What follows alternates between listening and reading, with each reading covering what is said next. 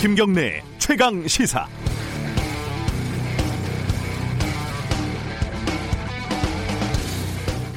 미 하원에서 마크 그린이라는 공화당 의원이 한국산 코로나19 진단 키트가 부적합하다 이런 문제 제기를 해서 잠시 큰 논란을 빚었습니다.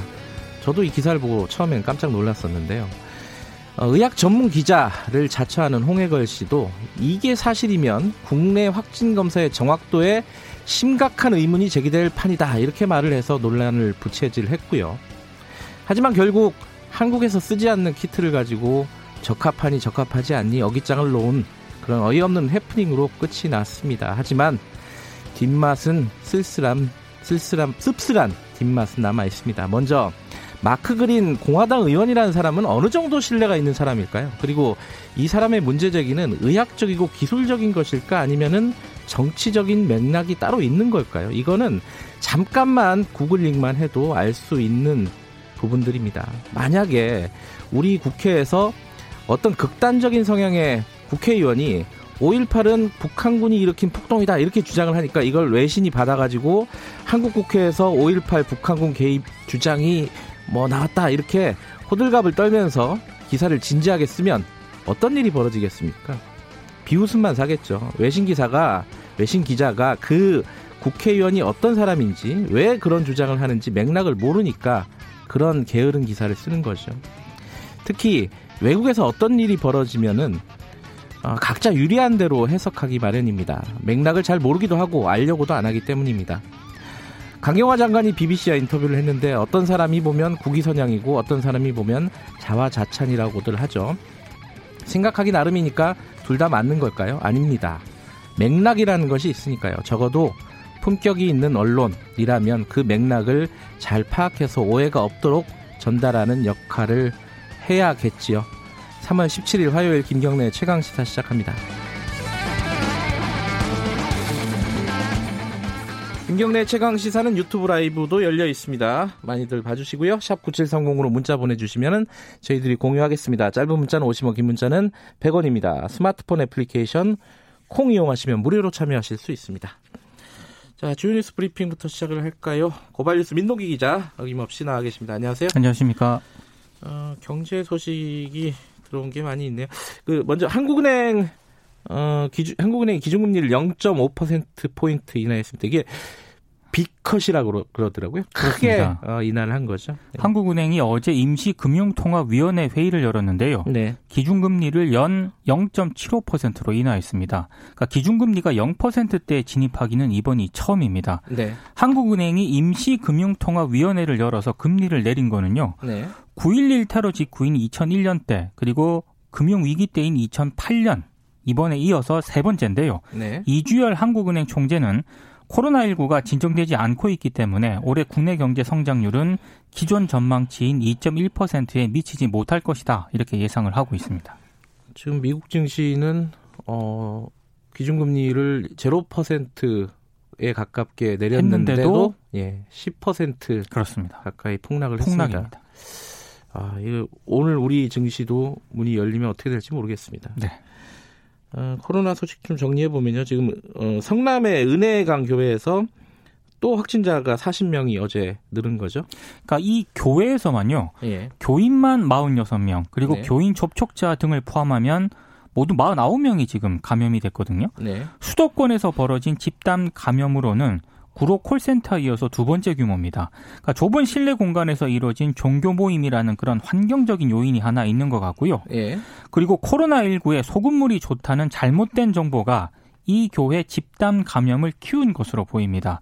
특히 교회 쪽이 예배 참석한 사람들을 소독한다면서 신도들 입에 분무기로 소금물을 뿌린 사실도 이거는 정말 너무 어이가 없어서 어, 가짜 뉴스 같은 처음에는 그런 생각이 들었는데 이게 CCTV로 확인이 된 확인이 됐습니다. 예, 부분이더라고요. 더군다나 예. 이 분무기를 소독하지 않은 채 다른 예배 참석자들의 입에 계속 뿌리는 모습도 확인이 돼서요. 네. 확진자가 더 나올 수도 있는 그런 상황입니다.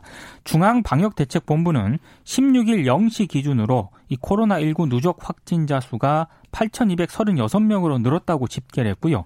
신규 확진자가 74명 늘었습니다. 그러니까 전, 전반적으로 신규 확진자 증가세가 둔화되는 양상이긴 한데 네. 그 앞서 말씀드린 일부 교회의 예배라든가 이런 문제 때문에 소규모 집단 감염이 발생하고 있는 상황입니다. 소금물 이걸 기사를 보니까 화가 난다기보다는 좀 뭐랄까요 안타깝다 아, 뭐. 예, 이런 느낌이 들어요. 네. 지금 어 교황은 4월 그 12일 부활 대축일 미사도 어, 신자 없이 네. 어, 온라인으로 한다는 거 아니겠습니까? 그렇습니다. 어, 한국 교회에서 왜 이렇게 계속 그 예배를 강행하는지 어, 이 부분은 다른 목사님들은 어떻게 생각하는지 저희들이 3부에서 인터뷰가 좀 예정이 되어 있습니다. 정치권 소식 좀 알아보죠. 그 민주당 비례 어, 대표용 선거연합정당 이거 어떻게 돼가고 있습니까? 지금 민주당이 현역 의원을 파견하는 쪽으로 지금 가닥을 잡고 구체적인 방법을 고민을 하고 있는 것으로 지금 보도가 아, 되고 있는데요. 고민이 많겠습니다. 이거 그 미래한국당에서 할 때 굉장히 비난하지 않았습니까? 민주당에서. 그래서 네. 똑같은 행동을 하고 있다라고 비판을 받고 네. 있는데 비례정당의 기호를 앞번호를 받기 위해서는요. 네. 현역 의원들을 선거 연합 정당에 많이 보내야 되거든요. 네. 이제 이런 고민을 민주당이 하고 있는 것 같습니다. 이해찬 대표가 나서서 일부 불출마 중, 중진 의원들하고 오찬을 하기 시작했다고 하는데요. 네. 자진 불출마 의원들을 비롯해서 컷오프, 경선 탈락 의원 등 모두 30명 정도를 이번 주 내에 잇따라 만나겠다는 그런 계획입니다. 일단 가겠다는 의원은 아직 소수에 불과한데요. 네. 아, 지금 똑같은 행태를 보이고 있다라는 비판이 굉장히 만만치 않게 많이 나오고 있습니다. 지금 녹색당하고 기본소득당, 정치 네트워크 등은 선거연합정당에 참여하기로 결정을 했습니다. 네, 어, 지금 공천이 마무리 단계인데 이 공천에 불복해가지고 무소속에 출마를 하겠다 이렇게 선언하는 어, 후보들이 꽤 있습니다. 민주당 쪽에서도요. 이해찬 대표가 한마디 했죠. 그 문희상 국회의장 아들 문석균 전 민주당 의정부갑 상임 부위원장 어제 민주당에 탈당계를 제출했고요. 네. 오늘 의정부 시청에서 출마 기자회견을 할 예정입니다. 그리고 민병두 의원도 이번 주 탈당과 무소속 출마 의지를 밝혔고 네. 이광재 전 강원지사 공천이 확정된 강원 원주 갑에서는 권성중 전 지역위원장이 또 무소속 출마하기로 했고요. 네. 충북 청주 서원에서 사선을 지낸 오재세 의원도 무소속 출마를 검토 중입니다. 네. 그러니까 이해찬 민주당 대표가 당 고위 전략 회의에서 만약 공천을 받지 못해 우리 당을 떠나 무소속 출마하는 경우에는 영구 제명하겠다라는 그런 방침을 밝혔습니다. 물론 상황은 다르지만 이해찬 대표도 무소속 출마를 했던 분인데 그죠? 그렇습니다. 예. 어, 미래통합당 얘기도 해보죠. 그 황교안 대표가 화를 냈다고요? 이건 뭐, 뭐 때문에 화를 낸 거죠? 그 위성 정당인 미래한국당 비례대표 공천 명단이 어제 이제 공개가 됐는데요. 네. 이것 때문에 발칵 뒤집혔습니다. 아, 어제 뭐 비례대표 1번 명단 1번을 보면은 조수진 전 동아일보 논설위원이 배정을 받았고요. 네. 2번은 신원식 전 육군 수도 뭐 방위 사령관 이런 분들이 배정이 됐습니다. 그러니까 미래한국당은 통합당의 주요 영입 인물이었던 윤주경 전 독립균형관장이라든가 네. 전주의 변호사 등은 모두 20위권 바깥에 배치를 했거든요. 네. 대신에 22, 이 20번 안에는 자유한국당 출신 유튜버 우원재 씨를 비롯해서요. 신동호 전 MBC 아나운서 국장, 방상혁 대한의사협회 상근 부회장 등이 이름을 올렸습니다. 네. 유영아 변호사는 이번 공천에서 배제가 됐는데요. 어, 통합당 출신 영입 인재들이 어제 따로 모임을 열어서 사태 대응 방안을 논의한 것으로 전해졌고요. 네. 어, 지금 문제가 뭐냐면은 어, 모 정당하고 네. 위성 정당 사이에 공천을 두고 균열이 발생하고 있다는 건데 황교안 대표는 김종인 선거대책위원장 영입 카드를 접고 직접 선거 지휘봉을 또 잡기로 했습니다. 음. 위성 정당임을 포기한 공천이다. 야, 이게 좀 어떻게 될지 모르겠네요. 이 부분은. 어. 한성교 대표가 네. my way를 하고 있다라는 그런 지적이 나오고 있습니다. 어, 이 렉석스 정당이라고 스스로 얘기를 했는데 그거보다 더 뭐 많은 생각을 하는 것 같기도 하고요. 네. 민생당 쪽에서도 지금 뭔가 사단이 하나 났습니다. 그 전신이죠. 옛 바른미래당 비례대표 의원 출신으로 셀프 제명 후에 이 미래통합당으로 당적을 옮긴 의원들이 있거든요. 이 몇 명이었죠 그때? 여덟 명입니다. 근데 법원이 어제 제명 절차 취소 가처분 신청을 받아들였습니다. 이게 쉽게 말씀을 드리면 비례 의원들이 스스로 제명하는 행위 자체가 위법이다. 이렇게 재판부가 판단을 했다는 거죠. 돌아가라 겁니다. 이거잖아요. 그렇습니다. 바른미래당 없어졌잖아요. 없어졌기 때문에 민생당으로 가라. 네. 음. 그지 8명 가운데 6명은 미래통합당에 입당을 해서요. 네. 이 가운데 4명이 공천을 받았고 1명은 경선 중입니다. 이거 어떻게 해야 되나? 그러니까 이번 예. 결정으로 해당 의원들의 당적은 민생당으로 일단 자동 복귀가 되는데요. 네. 근데 이번 결정이 좀 주목을 받을 수밖에 없는 게 범여권 비례연합정당으로 갈 총선 비례대표 후보들 있지 않습니까? 네. 이 후보들의 원대 복귀에도 영향을 미칠 수 있기 때문에 아, 적자는 좀 고민이 좀 예, 제기가 되고 있습니다. 그러니까 안 돌아가면은 의원 자격이 상실되는 거잖아요. 예. 그러면 지금 총선이 얼마 안 남았으니까 그래도 괜찮을 것 같기도 하고 네. 예, 어떤 판단을 할지는 좀 봐야겠네요. 어, 최강욱 청와대 공직기강 비서관 갑자기 사퇴했습니다. 어제 사의를 표명을 네. 했습니다. 그 다음 달 첫 재판을 앞두고 있긴 한데요.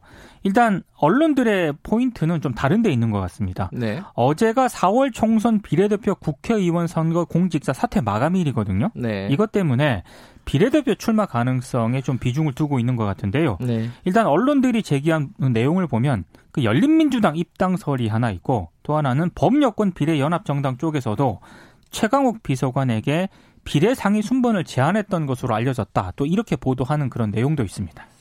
어제가 어, 사태 마지막 기한이었으면은 어디로 갈 가능성도 꽤 높아 보이네요. 네. 그렇죠? 다른 소식 좀 알아보죠. 그 삼성 계열사 이사 후보들이 어, 부적절한 사람들이 많다. 이건 어떤 내용인가요? 그 이번 주 삼성 계열사 주총이 줄줄이 예정이 되어 있는데요. 네. 박대동 전 의원 이 울산 북구의 미래통합당 후보로 단수 공천이 됐거든요. 네. 삼성화재 주총에 재선임 사회이사 후보로 이름을 올렸습니다. 네. 근데 국회의원은 영리 업무에 종사하는 게 금지가 되어 있기 때문에 만약에 당선이 되면 국회로 가고요. 네. 낙선을 하면 삼성화재 이사를 맡는다는 그런 얘기인데 참고로 삼성화재 사회이사 연간 보수가 8천만 원 정도 됩니다. 어, 꽤 높네요. 그리고 네. 삼성 SDS하고 삼성 STI 그 사회이사 후보로 뭐 신현한 연세대 교수라든가 네. 아, 지금 다른 교수들도 지금 뭐 어, 최원욱 연세대 교수 등이 지금 후보로 이름을 올렸는데요. 네. 이재용 부회장 그 재판에서 이를테면 뭐 제일모직 삼성물산 합병 비율에 문제가 없다 이런 의견서를 제출을 했고요. 음. 삼성 바이오로직스 회계 사기 의혹과 관련해서 회계 처리가 적법하다고 주장하기 위해 발주한 의견서 작성에 이 교수들이 참여를 했거든요. 음흠. 그래서 보은성 인사 아니냐 또 이런 비판도 제기가 되고 있습니다. 아, 사회이사를 이러려고 만드는 건 아닌데요, 그죠? 마지막 소식 간단하게 하나 정리해 주시죠. 검찰이 윤석열 검찰총장의 장모 최모 씨를 네. 이르면 주중 소환 조사할 방침입니다.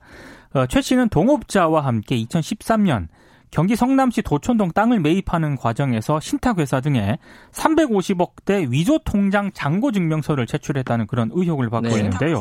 네. 원래 그 이 사건은 대검찰청을 통해서 지난해 10월 의정부 지검에 이첩이 됐습니다. 네. 최근 MBC와 뉴스타파 등이 관련 내용을 다시 짚으면서 대략 한 5개월 만에 수사가 본격화되는 그런 양상입니다. 자, 윤석열 총장과 관련된 어, 검찰 수사 내용 어, 2부에서 좀 자세히 좀 짚어보겠습니다. 오늘 고맙습니다. 고맙습니다. 고발뉴스 민동기 기자였고요. 김경래 최강 시사 듣고 계신 지금 시각은 7시 33분입니다.